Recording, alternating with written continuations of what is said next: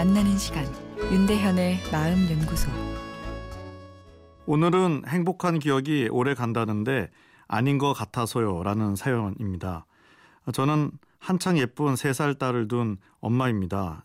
이 함께 살면서 행복하고 즐거운 일들이 많이 있었을 텐데요.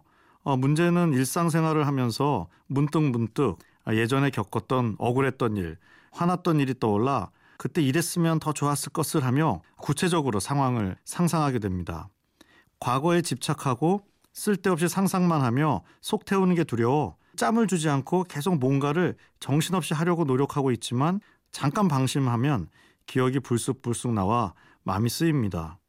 운전하다가 설거지하다가 TV를 보다가 또는 일하다가 불시에 팟 하고 떠오르고 그때 잘못했던 행동들을 구체적으로 상상하며 자책한답니다.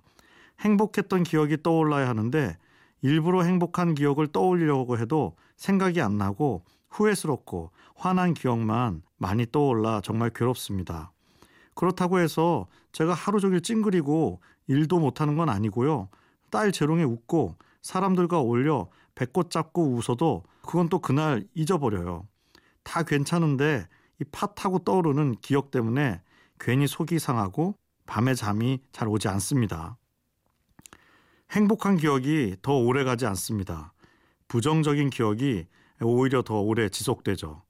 행복한 기억이 오래 지속되지 않는 것은 뇌의 적응이란 기전 때문에 그런데요. 100짜리 좋은 일이 팡 터져도 100일이 가지 않습니다.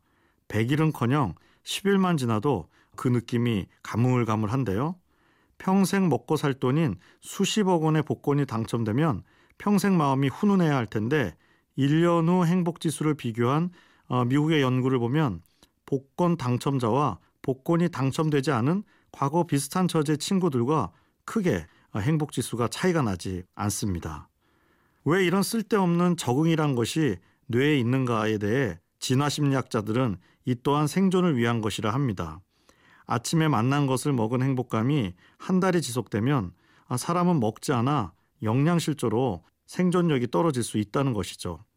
첫사랑의 황홀한 느낌이 평생을 간다면 어, 사람은 더 이상 사랑을 않고 이세를 낳지 않아 아, 인류가 유지될 수 없다는 이야기입니다. 그럼 왜 부정적인 기억은 오래 지속될까요? 내일 이어서 생각해 보겠습니다.